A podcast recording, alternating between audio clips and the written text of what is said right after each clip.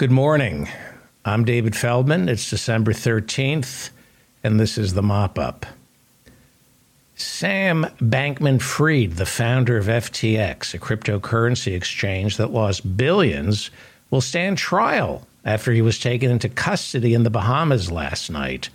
Fried is expected to be turned over to the United States Attorney for the Southern District of New York, where he will be arrested and hopefully handed a comb.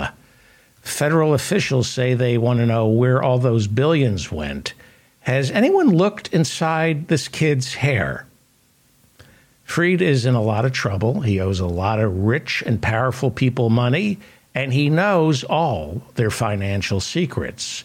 So you can be certain the United States Justice Department this time around won't let happen to Sam Bankman Fried what happened to Jeffrey Epstein.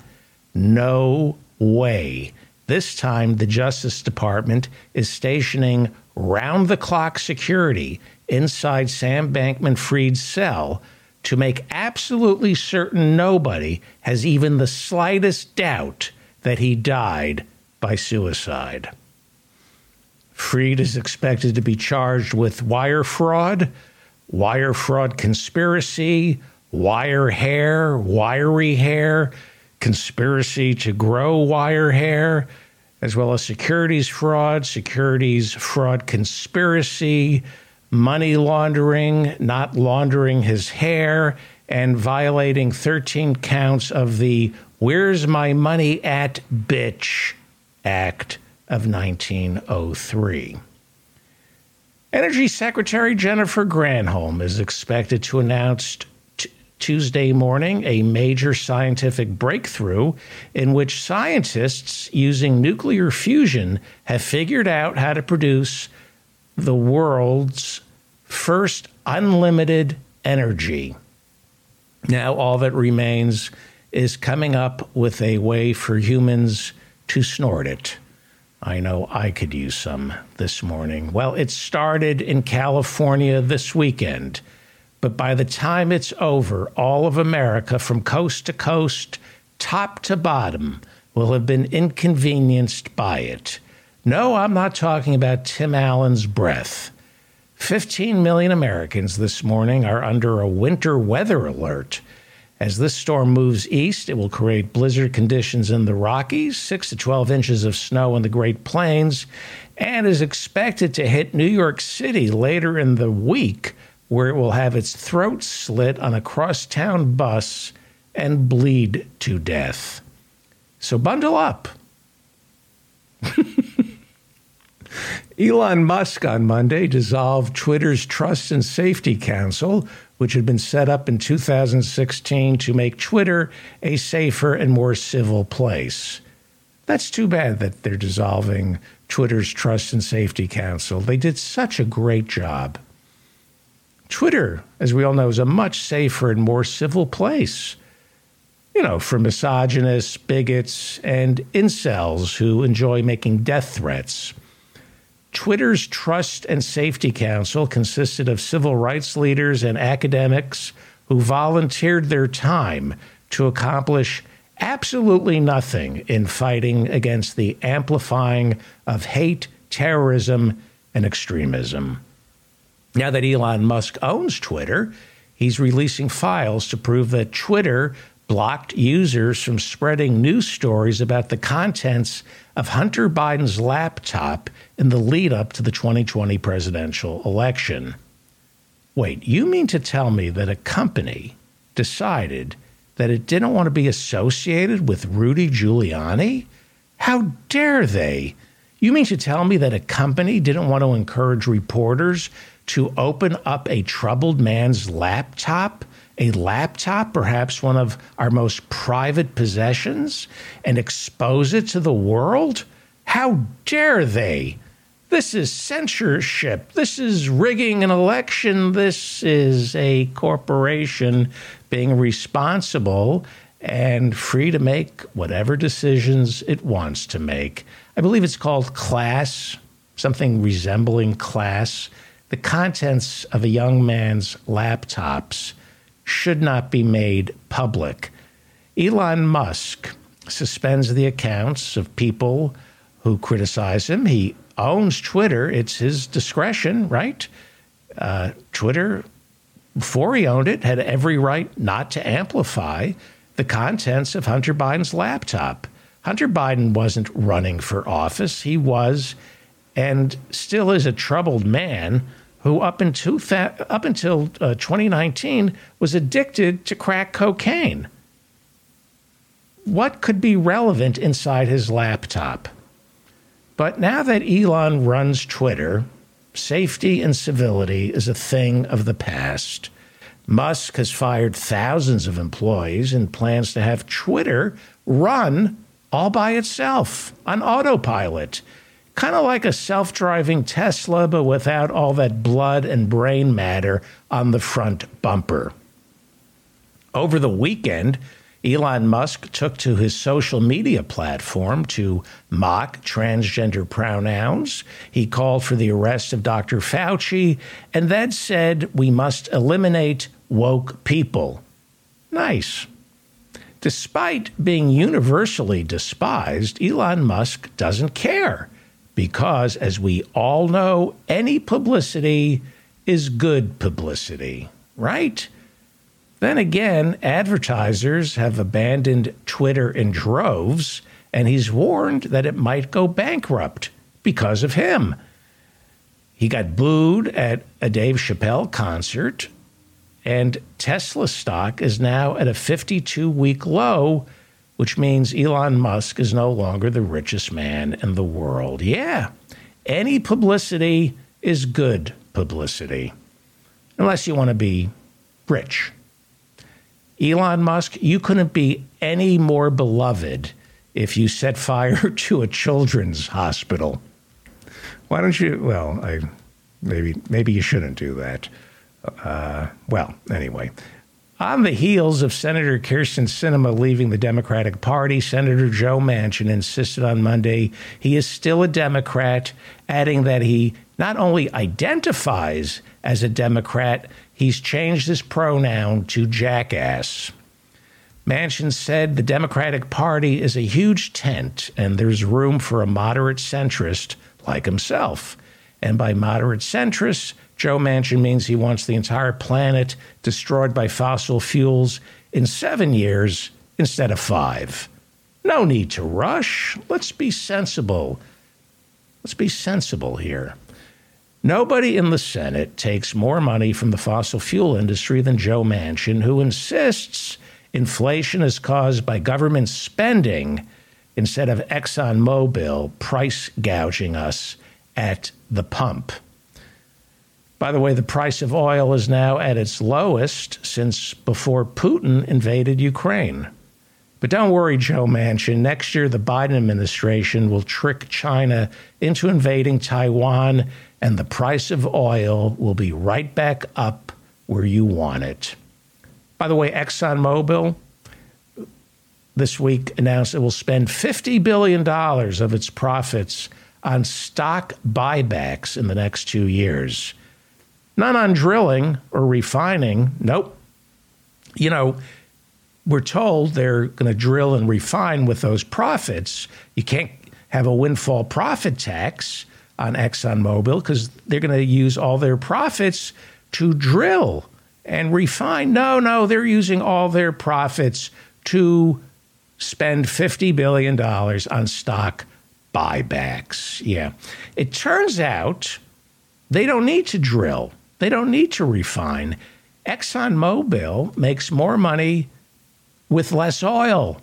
Less oil means they can charge more and they don't have to incur any expenses on drilling. It's more efficient to sell less oil at a higher price than it is to sell more oil at a lower price. But we just need to drill, baby, drill. Right? That's what we're told. No, we don't. We don't need to drill, baby, drill.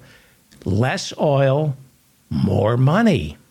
And imagine how much more money ExxonMobil would make selling no oil. Just keep it in, just keep it in the ground. They'll make trillions. Okay, they wouldn't make any money but it's no dumber than drill baby drill. The Keystone Pipeline, which runs from Canada into the United States, spilled 588,000 gallons of crude tar sands oil last week all over Kansas. The rupture caused oil to pour into nearby creeks. Yesterday, the Environmental Protection Agency said the leak has been contained. Now, if you remember, the Keystone Pipeline was supposed to be expanded by about seven, 1,700 miles, go further inland into the United States. President Obama, however, vetoed that idea. Donald Trump reversed the veto, and then Joe Biden vetoed Trump's reversal of Obama's veto. They're not expanding the Keystone just yet. Bloomberg reported yesterday that the latest spill now makes the Keystone Pipeline the single filthiest pipeline operating in the United States, with more ruptures in the past 12 years than any other pipeline. But we just need to spill, baby, spill. Well, Howard Schultz is the CEO of Starbucks, or I think he stepped down, but he's still kind of involved. In the past year, Starbucks workers have won 267 union elections, according to Jacobin. 267 Starbucks locations, totaling close to 7,000 workers here in the United States, have voted to unionize. Jacobin reports that this year, the Starbucks union, representing these workers, has filed 548 unfair labor practices complaints with the National Labor Relations Board. All those complaints, every single one, charges Starbucks with punishing workers for organizing. But a spokesman told the New York Times this week that Howard Schultz recognizes the right of workers to organize. Yeah, but just not at Starbucks and he refuses to negotiate with the Starbucks union. So everybody's voting to join the Starbucks union, but Howard Schultz, in direct violation of labor law, refuses to engage in collective bargaining. And there's nothing we can do about this. Congress voted to prohibit the NLRB from assessing monetary penalties for unfair labor practices. All the NLRB can do is claw back wages that are owed to these workers who have been fired. But the NLRB does not have the power to fine Starbucks into submission. So there's nothing our government can do to force Starbucks to recognize the unions. Plus, the NLRB is woefully underfunded and understaffed, and by February is going to run out of money. Okay? So even though the workers have voted to organize at Starbucks, Howard Schultz, know his name, Howard Schultz, has yet to engage in collective bargaining. He does not recognize the laws of the United States. The law of the United States, even though it's toothless in its enforcement, the laws of the United States say that when a union, when a, a, shop votes to unionize, the company has to engage in collective bargaining. But Howard Schultz does not recognize the laws of the United States. Howard Schultz told the New York Times that workers don't need a union, what they need is faith in him as a leader. Mein Fuhrer. Howard Schultz hates unions. He hates the workers. Therefore, Howard Schultz hates America. Are you going to get your coffee from Starbucks this morning? I'm not because I love the workers I love unions. And unlike Howard Schultz, I love America. You're listening to The David Feldman Show.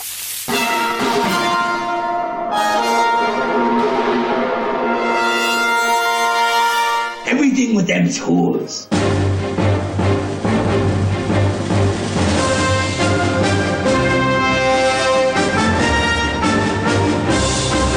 Republican Jim Jordan is about to become really famous.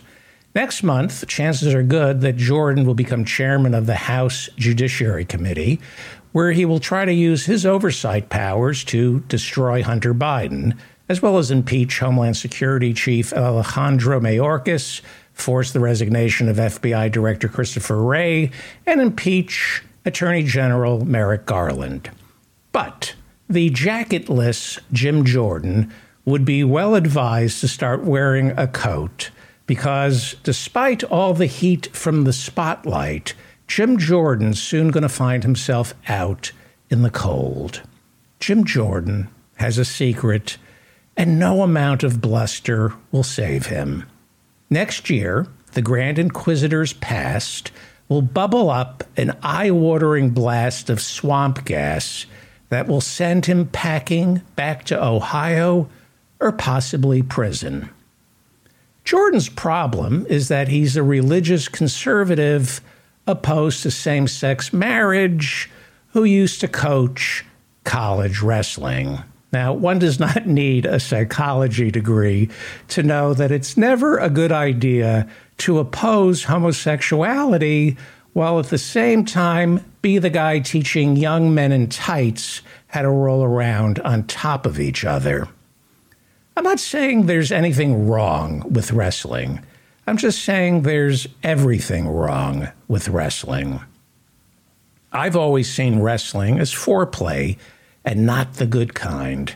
Call me a hopeless romantic, but I like my foreplay to be something more than just a headlock with my legs wrapped around another man's face. I don't know, perhaps some kissing? Republicans have had bad luck with sexually repressed wrestling coaches. Former Republican Speaker Dennis Hastert finally admitted that while coaching high school wrestling, he was in fact a child molester. Dennis Hastert became the Republican Speaker back in 1999 when Newt Gingrich was forced to step down after the midterms. Republicans didn't do too well in the 1998 midterms because they impeached Bill Clinton for lying about oral sex. He was under oath and he lied about oral sex. And the American people thought there were more important things to focus on. And so Republicans in 1998, while they did keep the House, they were supposed to win big and they didn't and Clinton's impeachment was to blame. So Gingrich was forced to step down, and Dennis Hastert, a child molester, replaced him as the Republican Speaker of the House. Now, before turning to politics, Dennis Hastert turned to young boys as a wrestling coach in Yorkville, Illinois. When he became Speaker, nobody knew that he was a child molester, except maybe the rich oligarchs who control the GOP and used Hastert's past as a child molester to control him. Eventually, after Hastert left Washington, D.C., the child molestation accusations surfaced, and he was then convicted, and he did about a year and a half in prison. It's funny how this story was completely buried. The Republican Speaker, Dennis Hastert, the longest serving Republican Speaker, Dennis Hastert, was a child molester. Prosecutors say Hastert abused at least four students and paid out hush money that exceeded $3.5 million. Due to the statute of limitations on the molestation charges, former Speaker Dennis Hastert only pled guilty to bank fraud for hiding those payments from the FBI. During the sentencing phase of Hastert's trial, this was back in 2016, Dennis Hastert, the former Republican Speaker of the House, admitted to sexually assaulting his students. USA Today reported back in April of 2016 in a story titled, quote, Dennis Hastert admits to sexual abuse. This is what was written in USA Today. Moments before the court's sentencing, Hastert admitted for the first time that he sexually abused students while serving as the wrestling coach for Yorkville High School 30 years ago. When questioned by the judge about an alleged victim, Hastert replied, quote, It was a different situation. The judge then pressed for details, asking directly whether or not it was sexual abuse. Yes, Hastert admitted. Yes. Hastert then apologized for his actions. That is from the 2016 USA Today, which brings me back to Congressman Jim Jordan, the future chairman of the House Judiciary Committee. It brings me back to Jim Jordan and another wrestling scandal that Jim Jordan cannot make go away. Jordan is trying to destroy Hunter Biden. He is trying to destroy Joe Biden. By destroying Hunter Biden, he hopes to destroy, by destroying Hunter Biden, he hopes to destroy Joe Biden. The next two years, Jim Jordan will open up that laptop, the laptop of an admitted crack addict. He was doing crack up until 2019. And Jim Jordan will try to prove that President Biden was an influence peddler who used his power as vice president to make money for his family. Gee, you think? This isn't, however, close to anything the Trump family has done. This isn't close to how Trump violated the emoluments clause while he was president. It's not close to how Trump held up arms sales to Ukraine for more dirt on Hunter Biden. And most importantly, Hunter Biden's laptop isn't anywhere close to Donald Trump ordering the siege on our nation's capital on January 6. Not even close. But Congressman Jim Jordan is the master of false equivalencies and he will tear away at Hunter Biden. And like the way they impeached Bill Clinton over a blowjob, the American people will be disgusted by this, and they will re elect Joe Biden because of this. Now, the Republicans can't help themselves. They have to go after Hunter Biden because they need to fill time. They need they have 2 years to fill time and that's all they can do. They don't have an agenda. They only destroy people's lives. That is the Republican Party's agenda. And if the next 2 years are spent trying to get Hunter Biden so broken that he gets back on crack, then the GOP will have succeeded because they bring nothing they offer nothing other than destruction. Don't take my word for it. There was a post mortem conducted by the Republican Party after last week's loss in Georgia. Here is Indiana Republican Senator Mike Braun speaking the truth about his beloved Republican Party. We are basically for nothing, and we complain about it along the way, and then say, well, maybe we'll tell you after we're uh, elected. It's not going to work. He said it. We are for nothing. They are for nothing other than their rich benefactors who pay them to lower taxes for the rich. But they are not for America. The Republican Party is not for America, which is why the next two years they will spend all their time going after Hunter Biden. Hunter Biden is is going to be in the crosshairs. And I can't help but wonder if Jim Jordan has a self-destructive streak because the Biden administration has already set up a war room to protect Hunter Biden. Does Jim Jordan not realize he's about to be destroyed? Does he not realize that his past as a wrestling coach is about to surface, it's almost as though Jim Jordan is going after Hunter Biden because Jim Jordan feels guilty about what he did and wants to get caught. You know, most criminals secretly want to get caught. And I think Jim Jordan is going after Hunter Biden. So he'll finally, finally pay the price for the damage that was done to all his wrestlers. All his wrestlers. Here are the facts.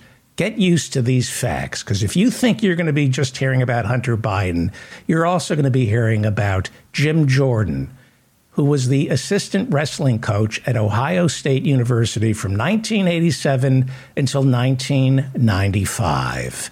During that period, the wrestling team's physician was this guy, Dr. Richard Strauss. In 2019, Ohio State University concluded that Dr. Strauss sexually abused at least, at least 177 students, at least 177 students. There were hundreds more. Strauss committed suicide in 2005. Jim Jordan's locker, when he was wrestling coach, was right next to Dr. Strauss's. A professional referee filed a lawsuit in 2019 claiming that he had warned Jim Jordan that Dr. Strauss was assaulting the young wrestlers, but all Jim Jordan could muster was, quote, yeah, that's Strauss. Mike DiBasato, Mike DiSabato, Mike DiSabato is a former wrestler. He told NBC News last year, quote, I considered Jim Jordan a friend, but at the end of the day, he is absolutely lying if he says he didn't know what was going on. Unquote. Six former wrestlers have come forward to say they were present when Jim Jordan was told of Dr. Strauss's abuse, and Jordan, they say, did nothing about it. And then, of course, there are the allegations of witness tampering. All this is going to come out. All of this is going to come out. I've told you to get used to Hunter Biden's laptop. Get used. Get used to Jim Jordan and the Ohio State University sexual abuse scandal. Now, Jim Jordan has repeatedly claimed he didn't know his wrestlers were being sexually assaulted. I don't know which is worse being told your wrestlers are getting sexually assaulted and not reporting it to the police, or not knowing your wrestlers are getting sexually assaulted shouldn't, if you're a wrestling coach, shouldn't your wrestlers be able to come to you and say, hey, coach, I don't like taking a sauna with Dr. Strauss? What kind of coach doesn't know that his own wrestlers are being raped? And this is the man, Jim Jordan, Republicans. This is the man, Jim Jordan, Republicans have put in charge of judicial oversight. This is the man Republicans have put in charge of destroying Hunter Biden. Jim Jordan, who do you think you're up against? Joe Biden is going to destroy you. Again, I think Jim Jordan has a guilty conscience and wants to get caught for what he let happen when he was wrestling coach. But I also believe that if Jim Jordan could ignore the sexual assaults going on right in front of him as a wrestling coach, he's probably incapable of predicting the assault in store for him. See, the American people don't care about Hunter Biden. We care about the eviction crisis, homelessness, climate disaster, and income inequality. We don't care about Hunter Biden. Yeah, we probably think something's screwy, but resolving the Hunter Biden problem isn't going to make our lives any better. That's why when they went after Bill Clinton for a blowjob back in 1998, the American people said to Newt Gingrich, It's time for you to go. We don't care about Hunter Biden. He's a, he's a crack addict. He needs help. And it's going to ring hollow for Jim Jordan to invoke the rule of law. It's going to ring hollow when Jim Jordan keeps going after Hunter Biden and saying nobody is above the law. It's going to ring hollow because so far, Jim Jordan has been above the law. He has escaped prosecution for the role he played in covering up the sex abuse scandal at Ohio State University. Several more, several more lawsuits against Ohio State University because over this sexual abuse scandal are pending. And millions of dollars in hush money have already been paid out, and millions more will follow. This story isn't going away, but Jim Jordan is. The only question is where? Back to Ohio or prison? Let's hope it's prison. You're listening to The David Feldman Show.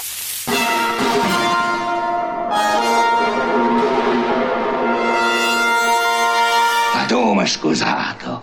Io, io sono stanco, sono obbeliato.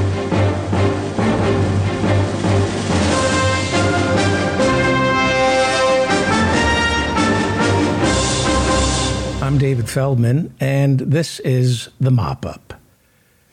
The New York Republican Club is located at 583 Park Avenue here in New York City, and it was always thought of where Rockefeller Republicans of yore would gather to sing the praises of fiscal restraint in Washington, D.C., lower taxes, you know, business friendly politicians.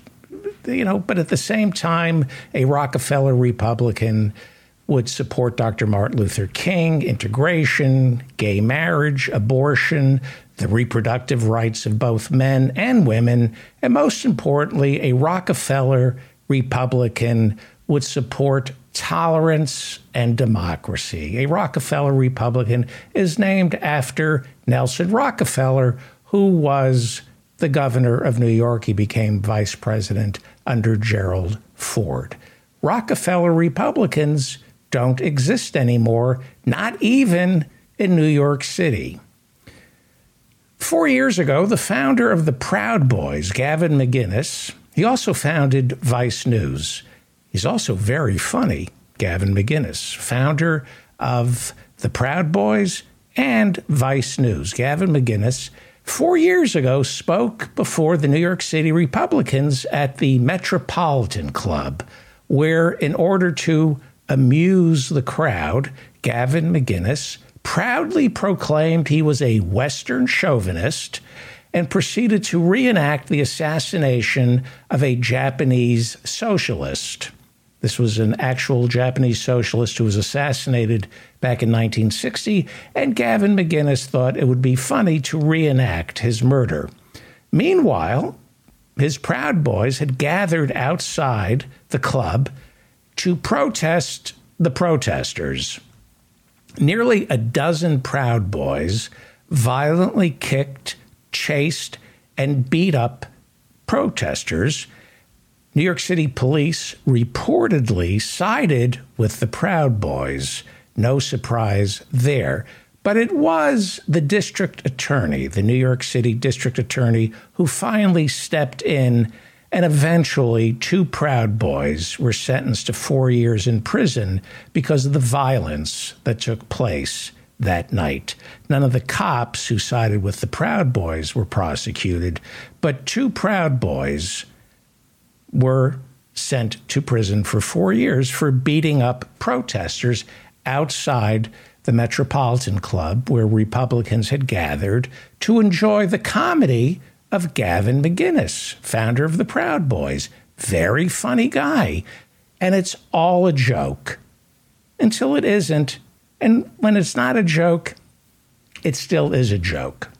It's funny how we talk about comedy here in the United States. We always talk about comedians having the power to hold the people in charge accountable. We celebrate the First Amendment because comedians can say the things nobody else can. And so humor can be an instrument of massive protest and change. We celebrate humor that takes down the rich and powerful. But humor is also used to ridicule the poor and the marginalized. It's what Gavin McInnes does. It's what Dave Chappelle has taken to doing lately. And it's also what Marjorie Taylor Greene, of all people, is doing. Saturday night, Marjorie Taylor Greene spoke at the New York City Republican Club. Marjorie Taylor Greene is a white Christian nationalist, unapologetically so. She is Donald Trump's opening act whenever Donald Trump is out on the hustings supporting one of his crackpot QAnon supporters. His opening act is Congresswoman Marjorie Taylor Greene she is a force to be reckoned with. She has endorsed Kevin McCarthy to be the new speaker. Why? Because he's not only promised to give her back the committee assignments that were stripped from her, he's promised to make her a major power broker in the House of Representatives. And that will be something new for Marjorie Taylor Greene because Marjorie Taylor Greene had her committee assignments stripped, stripped for all the violent comments that she had made on Twitter, on social media. Really dangerous stuff that's not necessarily protected by our glorious First Amendment. For example, back in 2019, Marjorie Taylor Greene took to social media to endorse the idea that, quote, a bullet to the head would be quicker to remove House Speaker Nancy Pelosi, unquote. She had her committee assignments stripped from her because she refused to go through a metal detector. She was carrying guns into the Capitol. She's dangerous. She celebrates guns. And while she's doing all of this, sometimes it's funny. Sometimes she gets laughs. So the Republicans of New York City met on Saturday night on Park Avenue. Steve Bannon was there. Donald Trump Jr. was there, and a veritable who's who of white nationalists who track, traffic in the great replacement theory. They were all there. Several of the speakers espoused anti democratic authoritarian cries of war. And then Marjorie Taylor Greene got up to speak and commented on how the left wing communist media, I wish, the left wing communist media blames her for January 6. Here's Marjorie Taylor Greene, like Gavin McInnes four years before, getting laughs in front of New York City Republicans. Here she is joking about how the left wing media accuses her of organizing January 6 happens, and next thing you know, I organized the whole thing along with Steve Bannon here. The next thing you know, I organized the whole thing with Steve Bannon here. Don't flatter yourself. Nobody accused you of organizing January 6th. You're too stupid to pull that off. But you did encourage it. You did encourage it. And then she went on to joke. And I want to tell you something. If Steve Bannon and I had organized that, we would have won.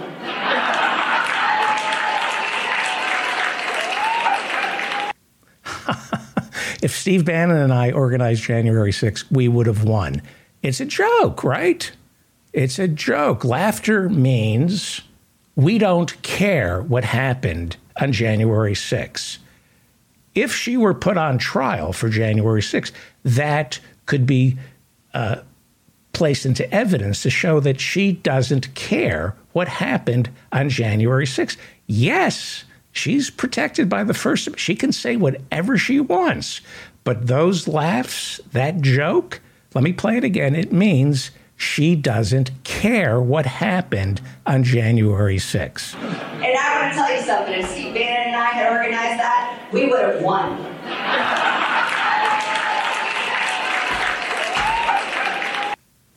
We would have won. And then she went on to say, Not to mention, it would have been armed. Ooh. Yeah. Not to mention, we would have been armed. Woo. Yeah, but you were armed, Marjorie Taylor Greene. They were armed. The only reason there wasn't a bloodbath on January 6th is because the Capitol Police and the snipers on the roof held their fire because everybody was white. They were armed, not just with bear spray, they were packing heat. They were well armed, Marjorie Taylor Greene. We just saw the conviction of the founder of the Oath Keepers, Stewart Rhodes.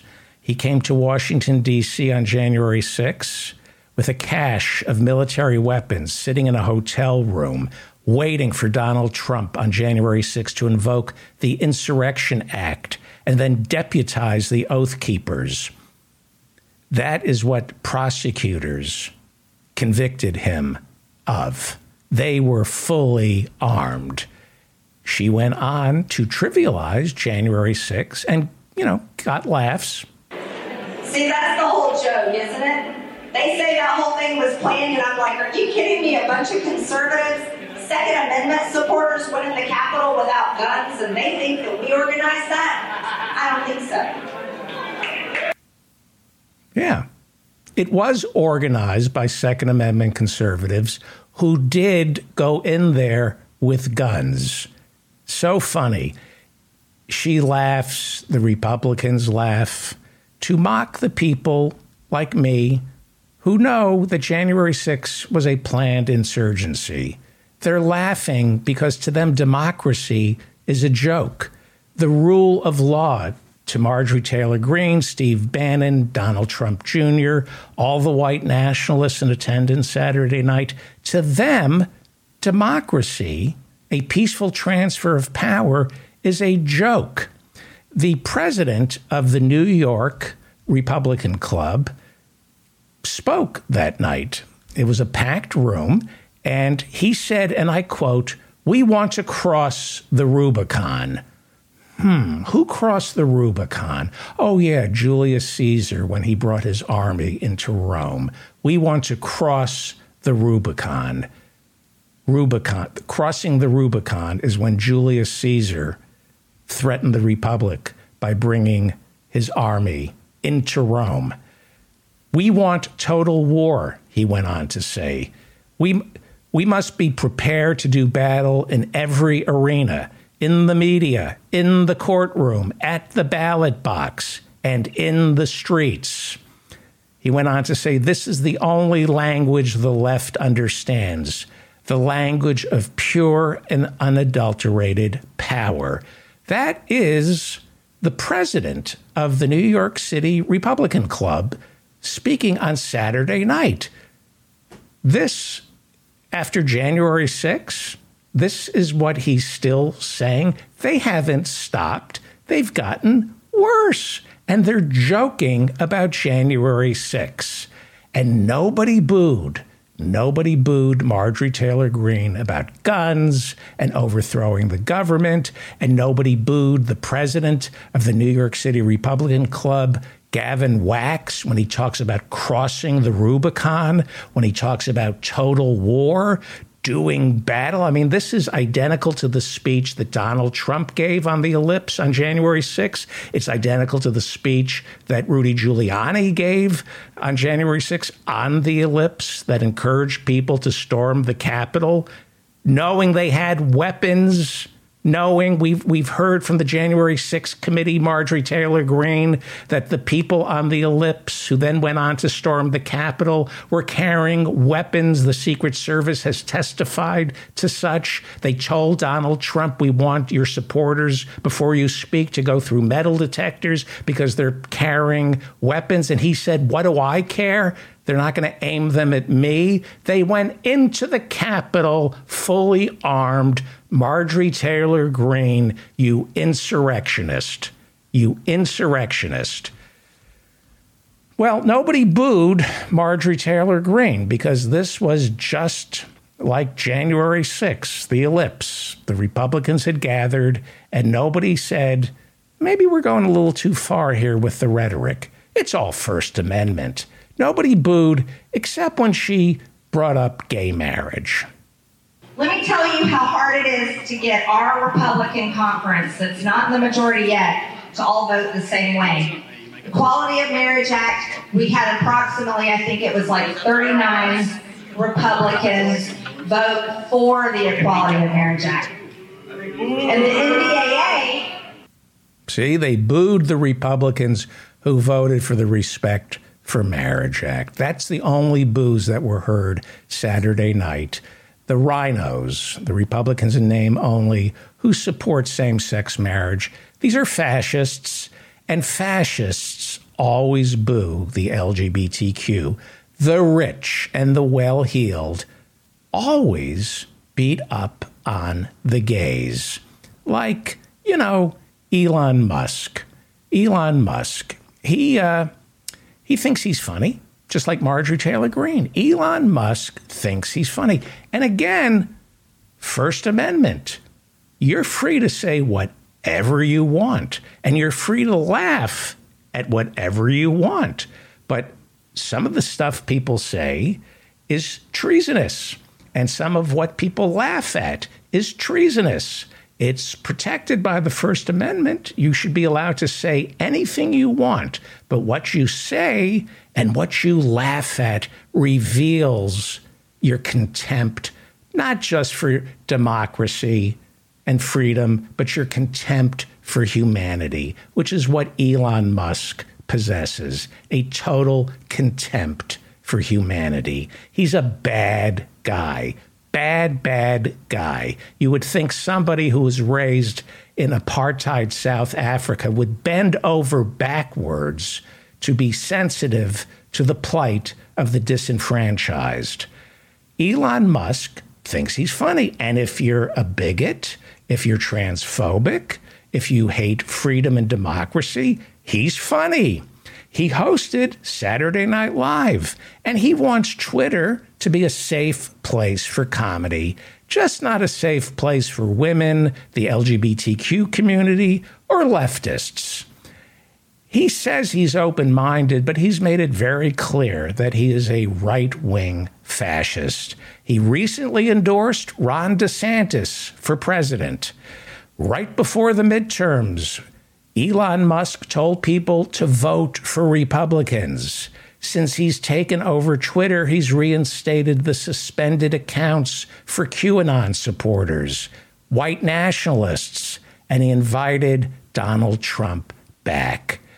Elon Musk recently tweeted his pronouns are prosecute Fauci. He's anti science. He's encouraging the anti vaxxers whose accounts were suspended on Twitter to come back and spread misinformation about ivermectin and COVID.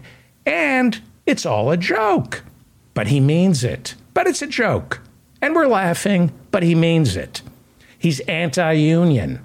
Elon Musk is anti union. Let me say that again. Elon Musk is anti union. He moved his Tesla plant from the Bay Area in San Francisco and Oakland. He moved it to Texas to escape California regulations, their OSHA safety inspectors, their civil rights division. He couldn't stand being monitored and regulated by California's regulatory agencies. He objected to all the forms he had to fill out when it came to workplace safety in California. So he moved everything. He moved Tesla to Texas. There are currently several lawsuits against Tesla from workers who called his assembly line a culture of fear and racism, where African Americans working for Tesla say it was common to be called the N word. He is not our ally. He is, or he used to be, the richest man in the world. He is not our ally. Even his own transgender daughter has disowned him. His own transgender daughter hates him because he's transphobic. Elon Musk is not just a champion of free speech. In fact, he's not a champion of free speech. He's a champion of hate speech. When you use your First Amendment rights, when you, for example, criticize Elon Musk, you get fired. Or if you take to Twitter to criticize him, you get your Twitter account suspended. No, he's a champion of speech when it includes the N word or when it craps, when that speech is crapping on the LGBTQ. His own daughter, his own transgender daughter, hates him because he's transphobic, which is why he thought he could find a welcoming crowd Saturday night in San Francisco, of all places, when Dave Chappelle was playing the Chase Center. The transphobic Elon Musk thought he would find a welcoming crowd when the transphobic Dave Chappelle invited him up on stage. Ladies and gentlemen, make some noise for the richest man in the world.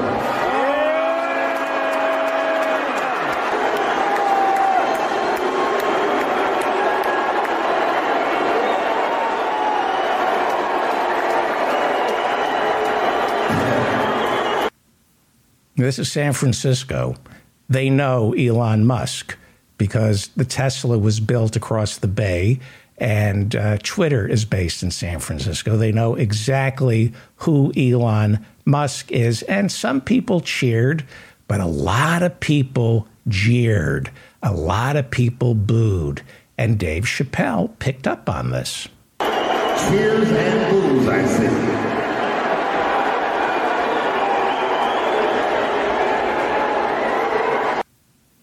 Cheers and boos. But what happened in front of Dave Chappelle and Elon Musk, we heard the free marketplace of ideas, cheers and boos, but the hate speech, the boos, drowned out the good speech. You know how they always say the solution to hate speech is just more speech? Well, sometimes, you know, booing and cheering, that's speech.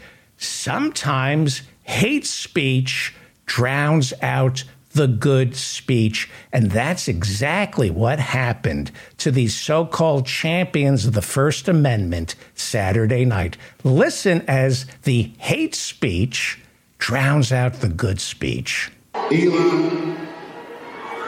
Hey, Dave.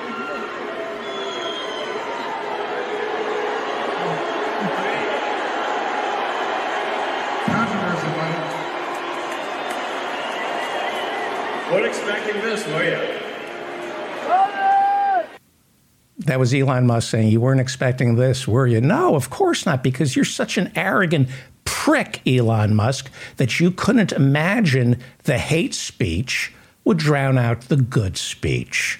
Isn't that interesting? We're told that the solution to bad speech is more speech, but sometimes, sometimes hate speech drowns out the good speech, right? And then sometimes somebody like Dave Chappelle has to, I don't know, monitor the hate speech and try to make it safe for the fascist Elon Musk. Here is here is uh, here is Dave Chappelle trying to moderate the speech.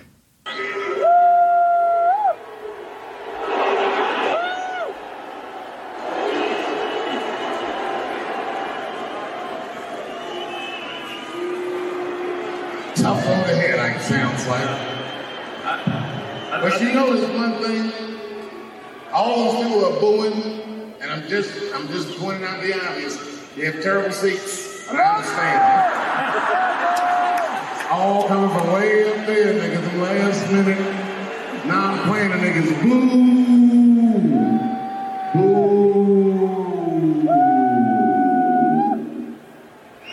Boo! Boo!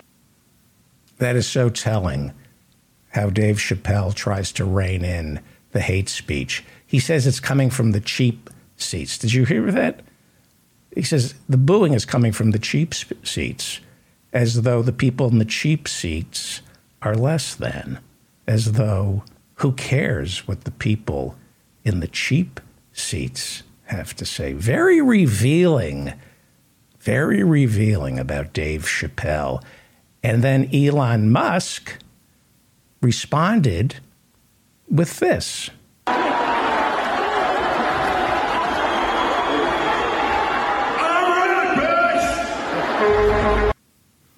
I'm rich, bitch.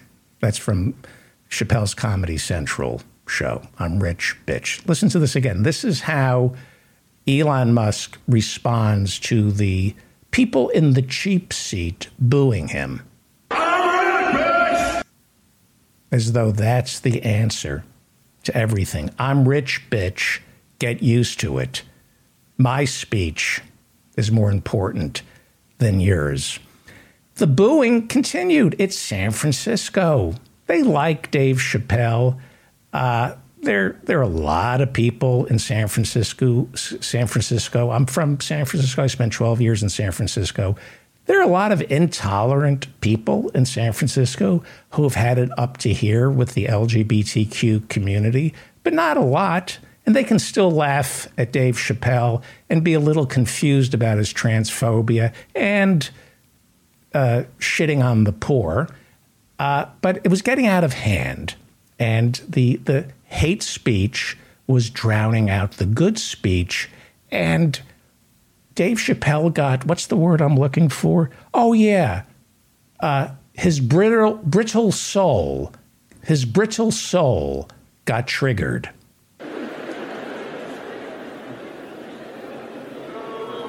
Dave, what should I say? Don't say nothing. Okay. It'll only spoil the moment. Do you hear that sound, Elon? That's the sound of pending civil unrest. I can't wait to see which story you decimate next, motherfucker. You, you shut the fuck up with your moves. There's something better than you can do. Will you shut the F up with your boos? Don't you have something better to do? Oh my, you're you're silencing free speech. Dave Chappelle, what a brittle soul you must have. How fragile Dave Chappelle is. He's hearing boos. What about First Amendment rights? And then he said the following to the people who were spewing hate speech. What is not the best thing you can do? Don't you have something better to do? Let me play that again. Booing is not the best thing you can do. Let's listen to that again. The sound is not great. What is not the best thing you can do? I'm going to play that. I'm going to play that again. It's Dave Chappelle saying to his audience, booing is not the best thing you can do. What is not the best thing you can do? Booing is not the best thing you can do. You know, Dave, going on Saturday Night Live and trafficking in anti Semitic tropes is not the best thing you can do. Doing 47,000 Netflix specials crapping on the transgender community is not the best thing you can do, especially since transgender Americans are four times as likely to be beaten up and killed than cisgender people. You know what? That's not the best you can do. You are, I think, one of the funniest people who's ever held a microphone. And what do you do with your power? Do you take on big oil? Do you take on big pharma? Do you take on these endless wars that are costing us trillions of dollars while our schools crumble and 20% of our children go hungry? Do you use your power? to take on the rich and the powerful? No, Dave Chappelle. You use your power to suck Elon Musk's cock. That's what you do, Dave Chappelle. That's what you do with all the gifts that you have as a comedian, all the brilliance that you've you've come up with over the years. You use it to shit on the marginalized, to side with the rich and powerful, and suck Elon Musk's shriveled cock. And then to say goodnight as the crowd was still bull, bu- bu- bu- bullying and booing, Dave Chappelle said this I am your ally. I am your ally. No, you are not, Dave Chappelle. When you come to San Francisco and bring Elon Musk up in front of your crowd, you are not our ally. You are not the ally of the, the uh, transgender community. You are not the ally of the LGBTQ community. And after your performance on Saturday Night Live two weeks ago, you are certainly not the ally of Jews in America. And then he closed with this. I wish everybody in this auditorium peace and the joy of feeling free and your pursuit of happiness make you happy. Amen. Thank you very much, San Francisco. No city on earth has ever been kinder. Like you. Good night. You wish people peace and freedom and joy. You know, there's video of Mark Curry, brilliant African American comedian, being uh, harassed inside a hotel room that he's staying in. In I think it's Colorado Springs. Google this. You should look at Mark Curry, brilliant comedian, African American, being harassed by security for being black in a lobby. Uh, he is not free, and I know that Dave Chappelle is not free. I know that. Uh, but that doesn't give Dave Chappelle the license to crap on other people who aren't free, other people who are scared, other people who are frightened. Uh, he seems to feel that he has a license to say whatever he wants and shit on whomever he wants because, as Elon Musk says, I'm rich, bitch. I'm rich, bitch. Money has gotten the best of Elon, Musk, and uh, I'm hoping that uh, Dave Chappelle will use his power. He is Dave Chappelle is probably the most powerful comic working today, and I'm hoping he uses that power to stand up for the transgender community, unions, the environment, and everyone and everything Elon Musk is trying to destroy. You're listening to The David Feldman Show.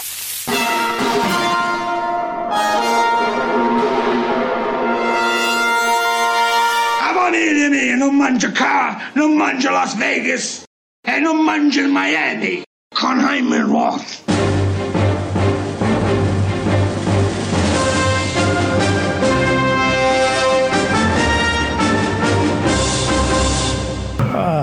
I know how you feel. Howie Klein hmm. is the founder. Howie Klein is the founder and treasurer of the Blue America PAC. He also writes Down with Tyranny. Everybody should go to Down with Tyranny. Read him every day. Hello, Howie. Now, your voice is a little sore because you were interviewed for a big movie. They did three hours with you. Yeah, I don't know that it's a big movie. It's a documentary on a um, San Diego area late 70s, early 80s punk band called the Zeros. Uh, and I didn't really have much to do with the Zeros, a little bit, but um, they wanted to interview me anyway, so they came over. Spent, I thought it was going to take about an hour. It took about three hours, but it was fun. You know, it's always fun to relive that kind of stuff. For those of you who are new to the show, Howie Klein in a previous life was a uh, record promoter. He ran Reprise Records, he ran Warner Brothers, and then he decided after working with all the greats, he went into politics. He decided to race. It was more satisfying. Christy McVie, I know you are friendly with the members of Fleetwood Mac. Any thoughts on Christy McVie? She was a great uh, songwriter and uh, performer. I, I, didn't really get to know her personally the way I did get to know Stevie and Lindsay, who both live here. She lives in um, uh, in England. Right. And, and you know, but I, I mean, yes, she, they were one of our biggest bands. I uh, brought them back to Reprise. I brought them to Reprise from Warner Brothers, and um, I, I got you know she was wonderful. Every interaction I ever had with her was great, but yeah. it wasn't there wasn't like a real depth to it. Uh, like there is for, for Stevie Nicks. Yeah. Who sang Landslide to you in Boston? She sang it. She actually sang it to you know fifty thousand people, but she dedicated it to me.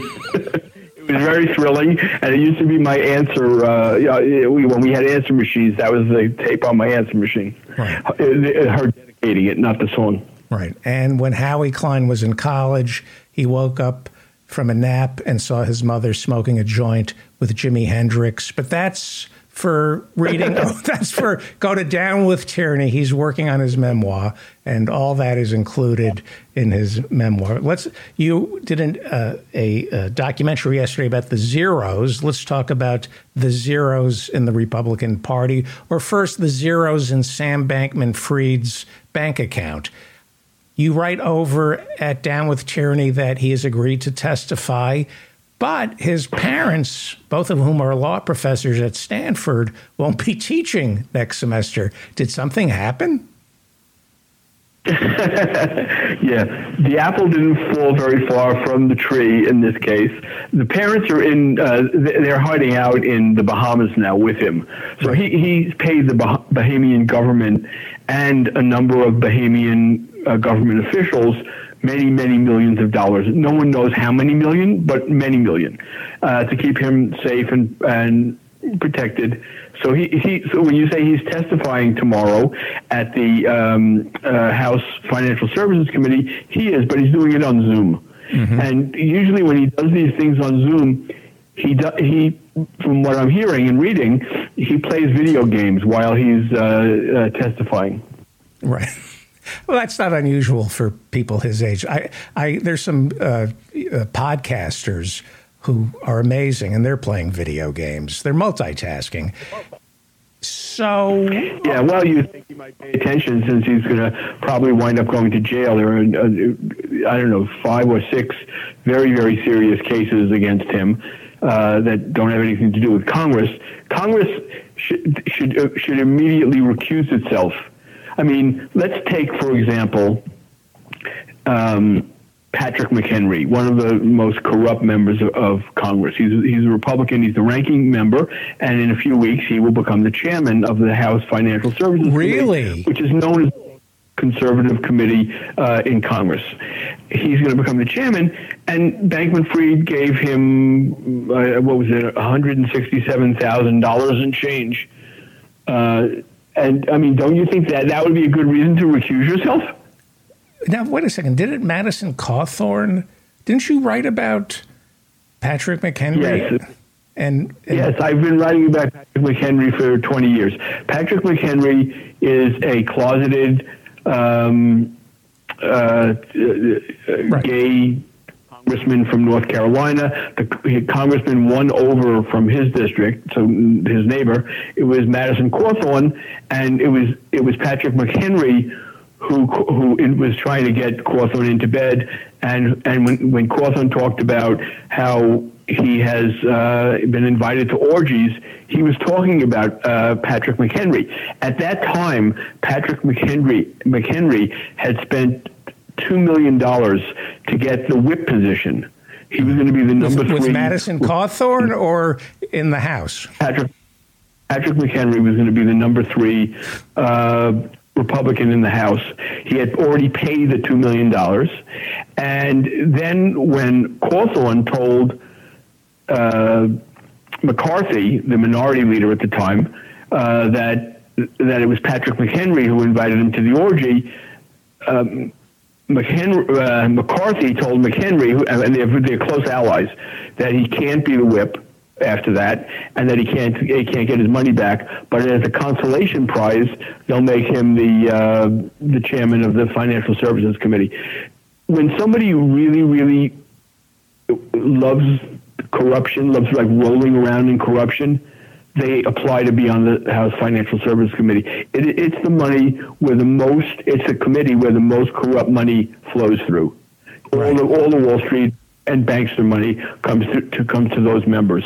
Those members have taken millions and millions and millions of dollars from Sam Bankman Fried. Who are the blockchain eight? Who are the blockchain eight?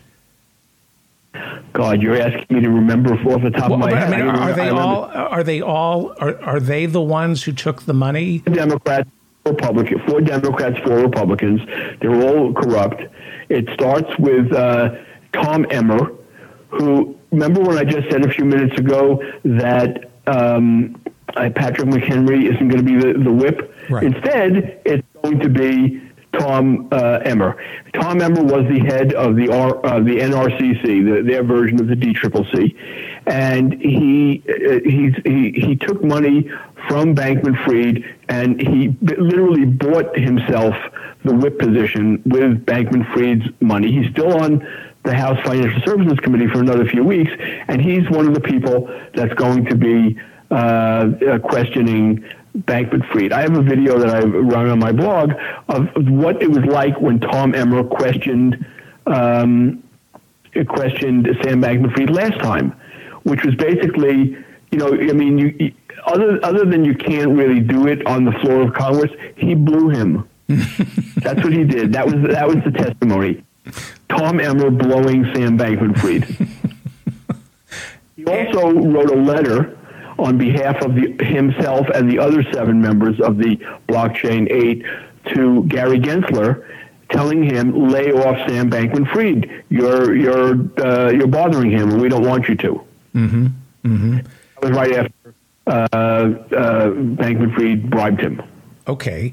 So, uh, Sam some of the other members who are, who are particularly well known for like complete sleaze are um, Warren Davidson, a Republican from Ohio, Richie Torres, a Democrat from New York, um, Josh Gottheimer, a Democrat from uh, New Jersey. These are all like very, very sleazy people. They all uh, took. They were all members of the House Financial Services Committee and the Blockchain Eight, and they all took bribes from um, uh, Sam Bankman-Fried, and none of them are recusing themselves tomorrow. They're all going to be there.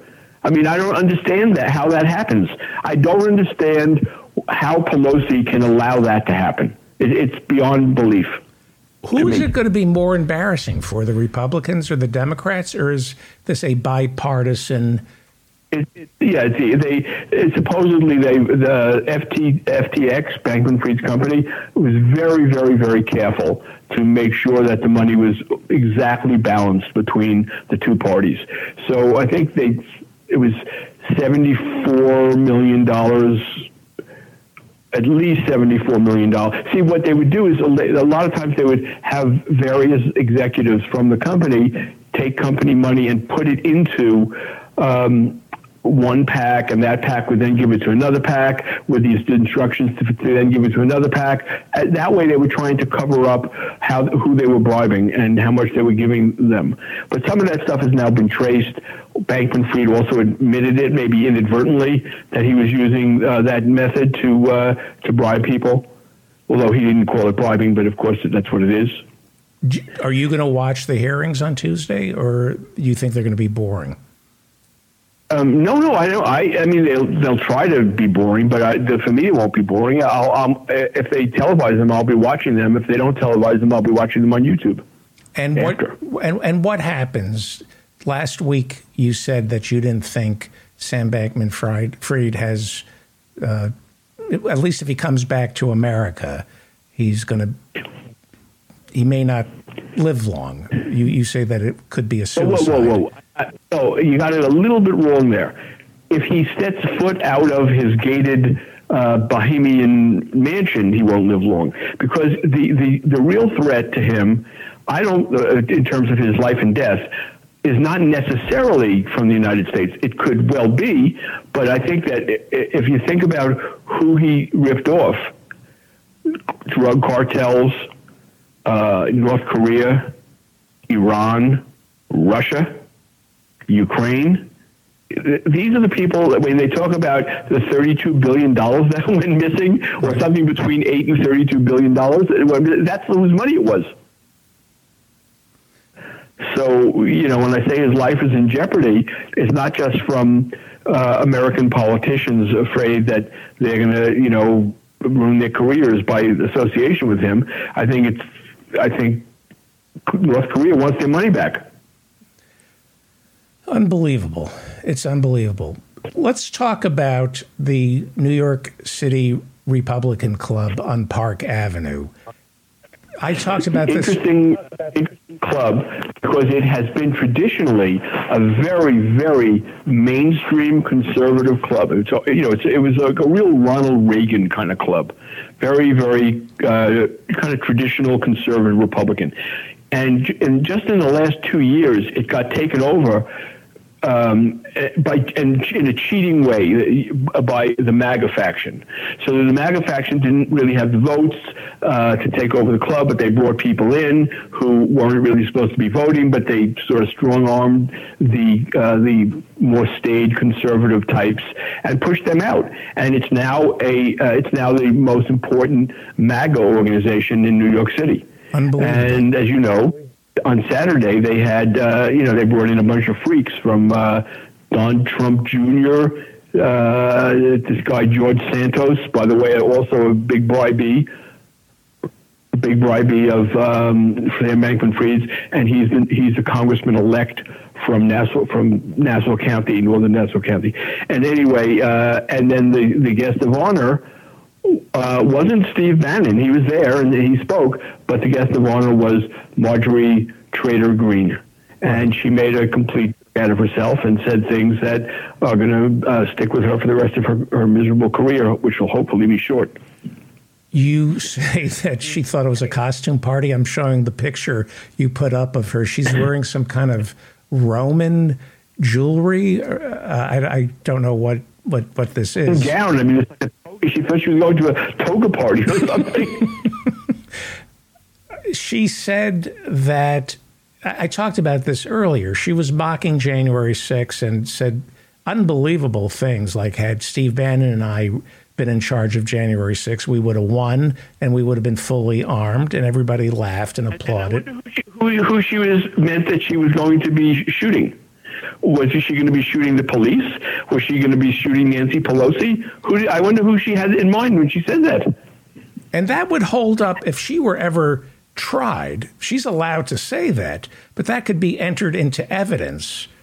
Her saying that, her trivializing what happened on January 6th. They were fully armed. It would have been a bloodbath had the January 6 people been African Americans because the Capitol Police would have shot at them and they would have shot back. Right. Um, yes, it would have. But I just got a, a an urgent text from my uh, my connection in uh, the Bahamas, who told me that ten minutes ago Sam Bankman-Fried was arrested. You're kidding? No. Sam Bankman-Fried has been arrested. Let me just see if that is leading on the news yet. Yes, breaking news. Sam Bankman Fried, uh, founder. This is uh, updated uh, five minutes ago. This is coming over the wire. Sam Bankman Fried, FTX. Guy is, right there now. He's saying that he's being uh, extradited right now. He is being. Sam Bankman, the founder of the failed crypto exchange FTX, was arrested in the Bahamas on Monday after U.S. prosecutors filed criminal charges against him the Southern District of New York, who is investigating Bankman Fried and the collapse of FTX, have confirmed his arrest on Twitter. The story is developing. So, is he going to testify tomorrow? Are they going to let him have a video game to play with while he's testing? you know, the, the, the, idea of him testifying is so absurd anyway. Uh, it, it's much better if he's uh, he's in jail. He was saying the other day that he plans to. Um, uh, you know, get a job and or, or, start another company and pay back the money. And I was thinking, well, a great one would be uh, making license plates. That, that's what he should do. Right, right. Uh, well, I guess he's safe the way Epstein was safe. Who do you yeah, think yeah. Had, who has more dirt? Ghislaine Maxwell or Sam Bankman Fried? Who who Absolutely Bankman Fried. Who has who? Bankman Fried has more dirt than anybody. Really? More than Jeffrey Epstein and Ghislaine Maxwell? Absolutely. What, what I mean, they yeah, they had a lot of dirt, but he he he just bribed almost every conservative in Congress, both the Democratic conservatives and the Republican conservatives. He he owns them all. I think if he if he ever if they ever let him talk uh, in, in, front of a live mic, I can't imagine how many Republicans would, would go down. They're, they're probably not just Republicans, also corrupt Democrats, both. And so, what, I'm thinking of Jeffrey Epstein and uh, the bed sheet.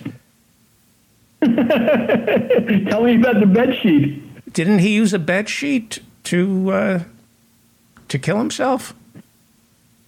Oh, is that what it was? I thought I thought what you meant was, you know, after Donald Trump laid with some twelve year old, he he grabbed the bed sheet uh, to to uh, have against him, use against. Him. If if if you were to get Ghislaine Maxwell alone in a room. And by the way, she has to uh, come up with a plea, from what I understand, later next year. She has to agree to spill in front of prosecutors to get her sentence reduced. Uh, I, I still think Ghislaine is more dangerous because people can understand child rape. The the FTX, the cryptocurrency, it's it's the kind of jargon that is so cryptic.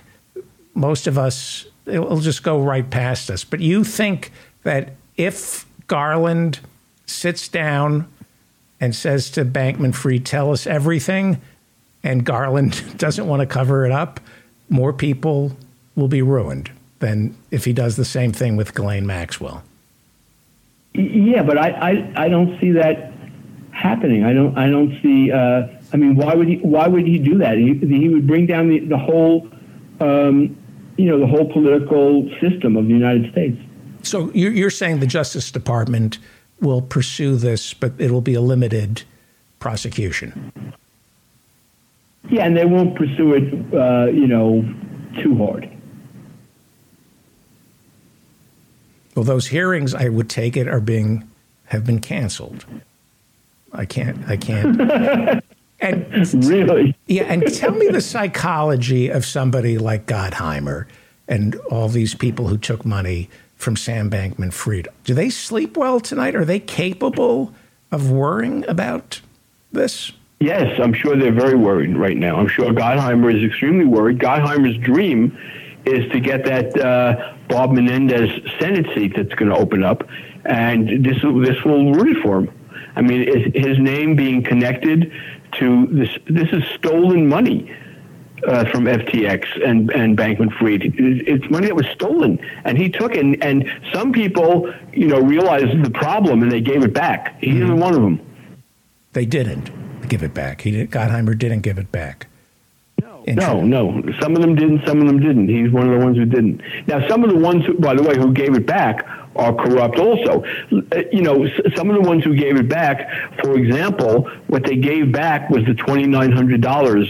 Uh, that he, he he gave them directly. What they didn't give back was the million dollars that he put into their campaign. That they didn't give back. No one gave that back. Right. And Nancy Pelosi certainly isn't giving back the six million dollars that he gave uh, uh, to, to her uh, her PAC. Nor is Mitch McConnell giving back the three million plus dollars that he gave to his PAC. Wow! I mean, they're not giving that. I mean, they, or, they, or, they, don't plan to give it back. Now, uh, there's some reporting today that um, the federal. I think it's.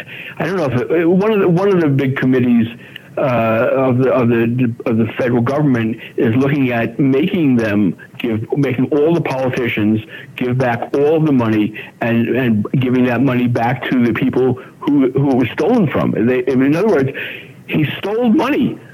He stole billions of dollars, some of which he gave to these politicians, and the people who are working on the bankruptcy are looking into the possibility of making those politicians give the money back so that it could go to the you know to help on some level make the people whole who, who lost you know like Kim Jong Un and the members the of the North, would doubt it. we, we, we, could get the make the Gambino family whole again. The, so far, yeah. the only real crime that we know of in in the House and in the Senate is the letters that were written to Gary Gensler, the head of the SEC. You write about this that after he donated to these politicians, they wrote a letter to the head of the SEC to leave cryptocurrencies alone. That's so far. That's the only smoking gun. Oh, no, I mean, you know, the, the the thing that was coming out first was something a little bit different, which was what they didn't do so they, these, these, these, this committee is supposed to be uh, in charge of making sure there are regulations. And they were doing the opposite. They were making sure there would be no regulations, or they were letting Bankman Fried decide who the regulator would be. So here you have uh, Elizabeth Warren, uh, you know, calling for uh, you know a whole slew of things that had to be done to make cryptocurrency safe and here are these people absolutely ignoring it. And it wasn't just a bunch of Republicans, by the way. It was, it was Republicans and Democrats, and I'll bring up Democrats ran the committee.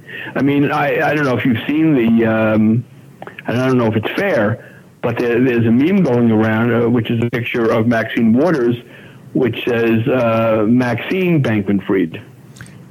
Right. She's the outgoing chair. But last week you were saying there, last week you were found any uh, any indication that he he made any legal donations to her. So I so I don't know I don't and as far as illegal donations, my guess is that he he spread that around really really in a big way. But I, but you know who's gonna who's gonna ever know? Right. Only if he only if he talks. Right. Which is why I don't think he will. Katherine Clark. Tell me about the Democratic leadership. Katherine Clark. Uh, is is she tainted by this? Is Hakeem Jeffries tainted by this? Is Hakeem is definitely in a very big way. He's one of the most tainted. As far as Clark goes, I don't think so. I mean, she she sort of has been active in the cover up, but I don't know that she took money herself. Uh, certainly, she didn't take any big sums legally uh, Hakeem Jeffries put together a coalition of money people to defeat um, uh, progressives in the primaries. And that coalition was AIPAC and um, the Democratic, I don't know, DMFI, the Democratic Majority for Israel, and, uh, and Bankman Fried. Right. And they, they were they were the ones. Uh, there were a couple of other groups as well, but they were the they were the main ones that Hakeem would say, okay, go get this one, go get that one. He would point them, and then they all would like pile on to any progressive that he would point out to them. I see, and, and there were plenty. And part of the the the new leadership is Pete Aguilar. He can't he roll. T- he can't roll a crypto. He can't roll a cryptocurrency and snort coke with it. So I would assume he's not interested in. No, no, he he was he took money from Bankman Fried also. Right, and you're saying he's a coke addict. Okay. Well, or was not it? fair for me to say that he was a coke addict, uh, and some people have told me that he he uh, got uh, what is that when you, you get rehab or something? he got yes. rehab. Now, I know plenty of people who got rehab and they're still coke addicts.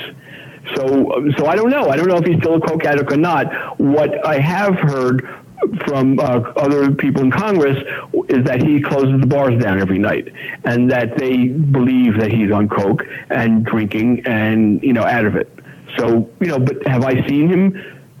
No, I haven't personally seen him snorting coke. Okay, and you write over down with tyranny that Cardenas has not given up on his dream of being head of the DCCC, even though he's got his own scandal with, uh, I believe, child rape. Is that his scandal? Yes, that's that. Well, I mean, he has other scandals too. You know, all, all the scandals always come down to money, mm-hmm. and and I mean, Cardenas, what uh, Tony Cardenas, we're talking about from uh, the San Fernando Valley. He was a uh, an L.A. city councilman, and he was really known for two things.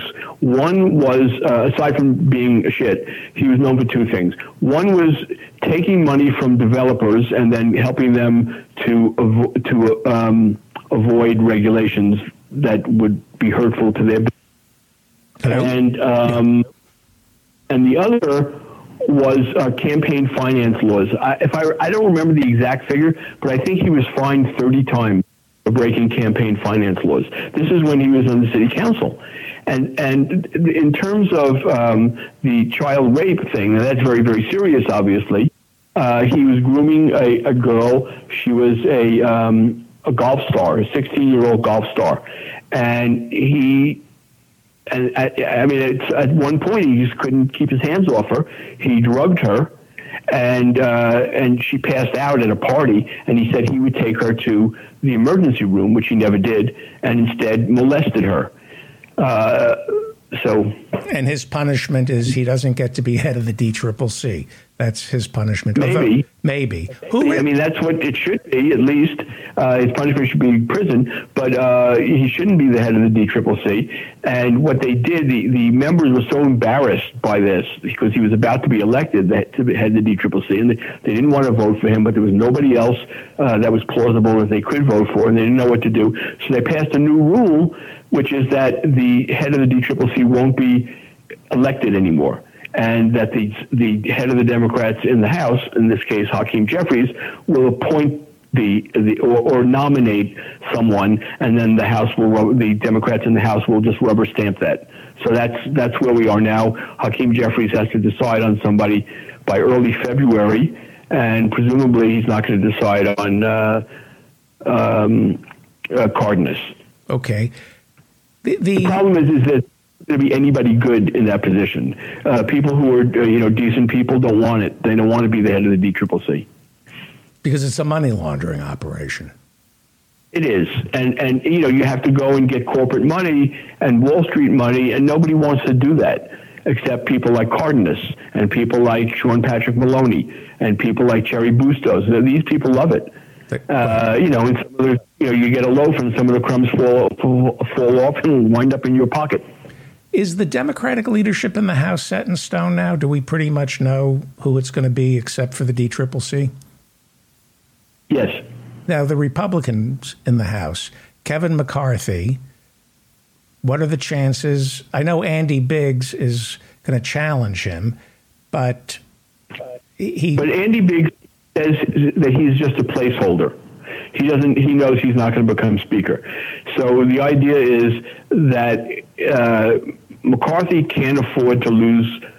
Uh, I think more than three votes or four votes or something. Three, he can only lose three or four votes, and and there are already six people who said they they will never vote for him. So that means he's not going to win.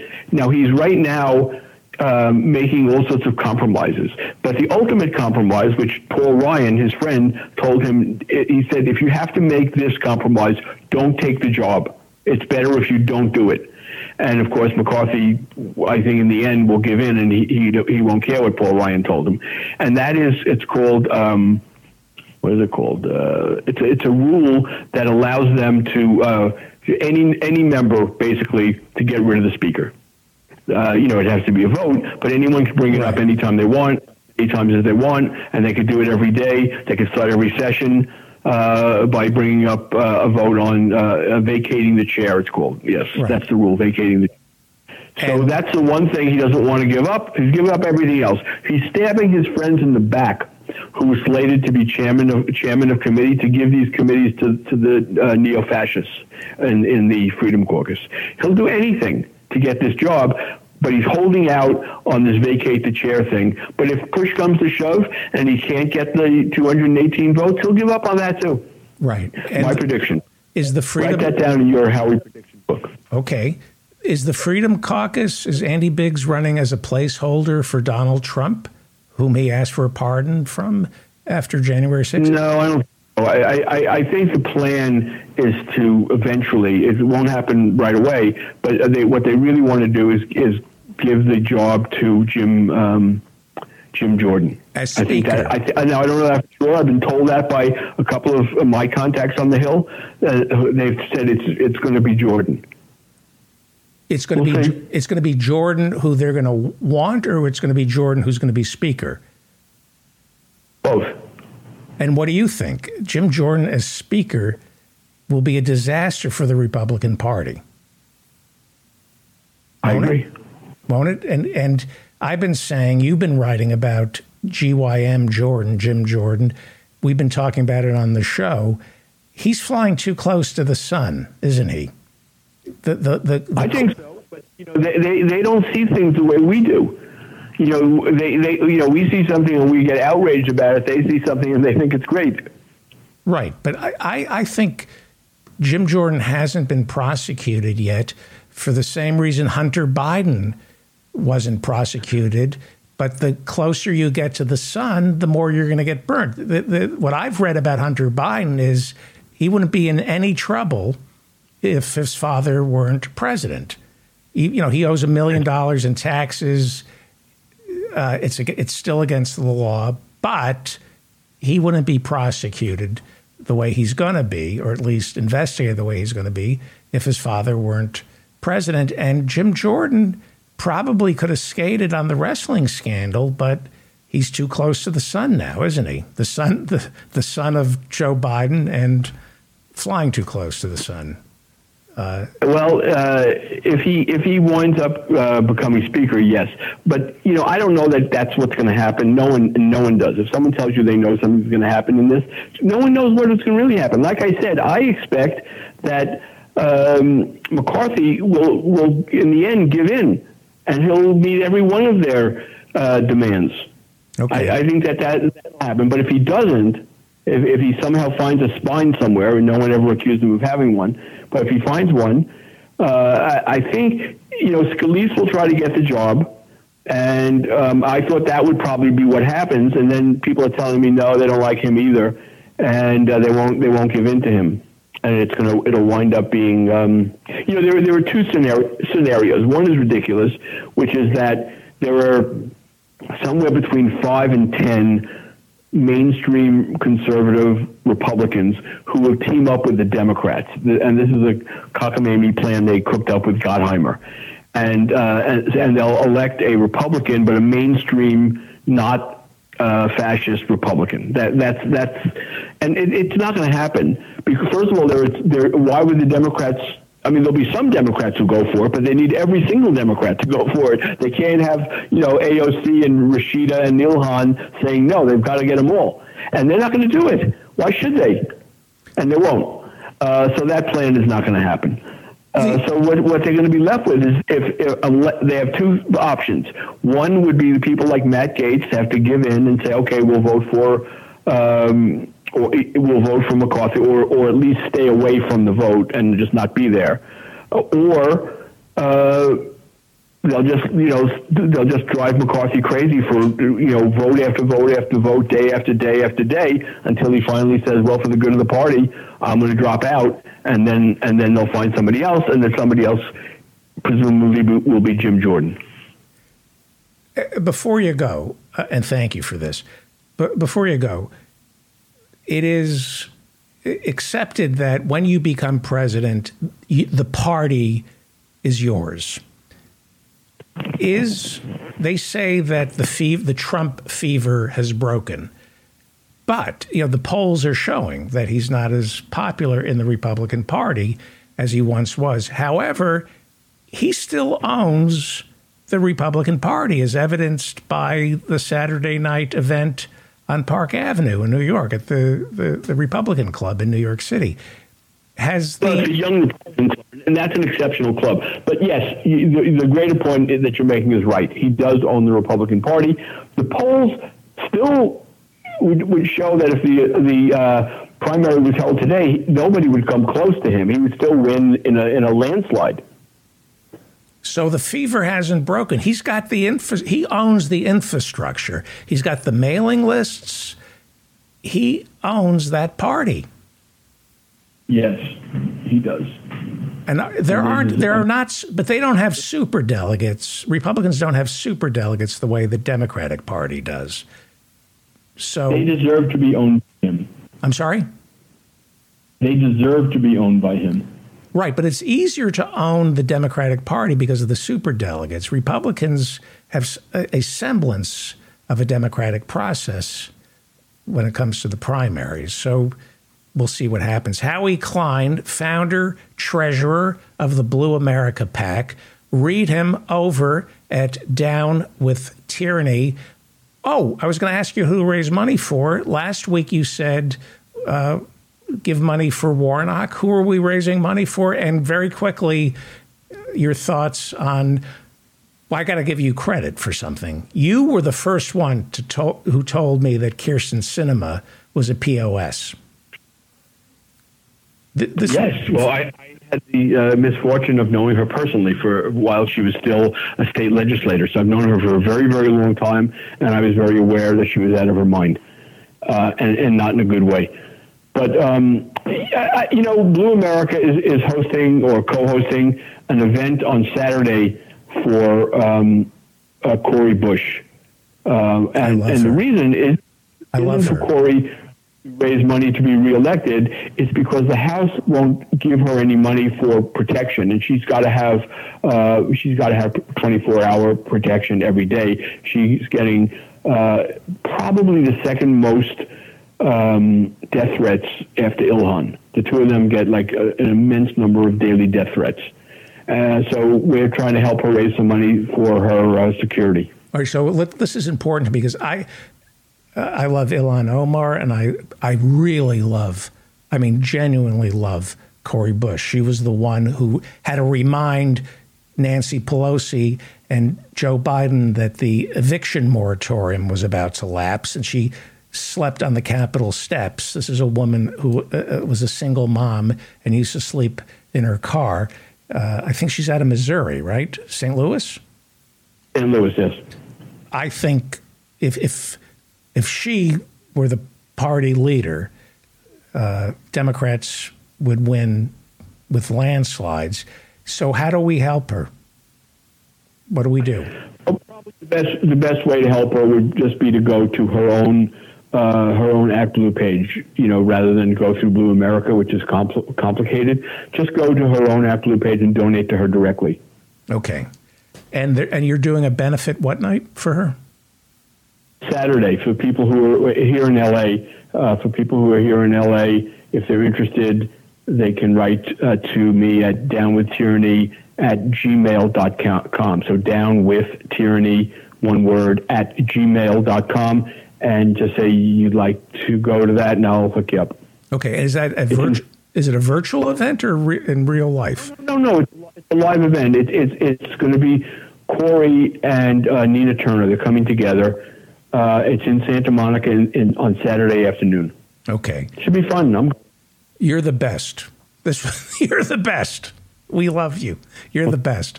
Howie Klein, thank you so much. Read him right now over at Down with Ty- Tyranny for a salacious civics lesson. Thank you, Howie. Take care, David. Thank you. He's the best. Howie Klein is the best. Read him over at Down with Tyranny. He's never wrong. You know, we we went over the midterms, and he went up against the Cook report, and uh, he can read the polls better than anybody, and he always gets things right, and he's got a perfect moral compass. Howie Klein, thank you. Read him over at downwithtyranny.com. Follow him on Twitter at Down with Tyranny and give money to his candidates. If he says a candidate needs your vote, deserves your vote, and deserves your money, listen to him. Howie Klein over at Down with Tyranny. Hey, if you enjoyed this segment of The David Feldman Show, please hit the like button and subscribe to this channel. I'm David Feldman, reminding you to stay strong and protect the weak. You're listening to The David Feldman Show.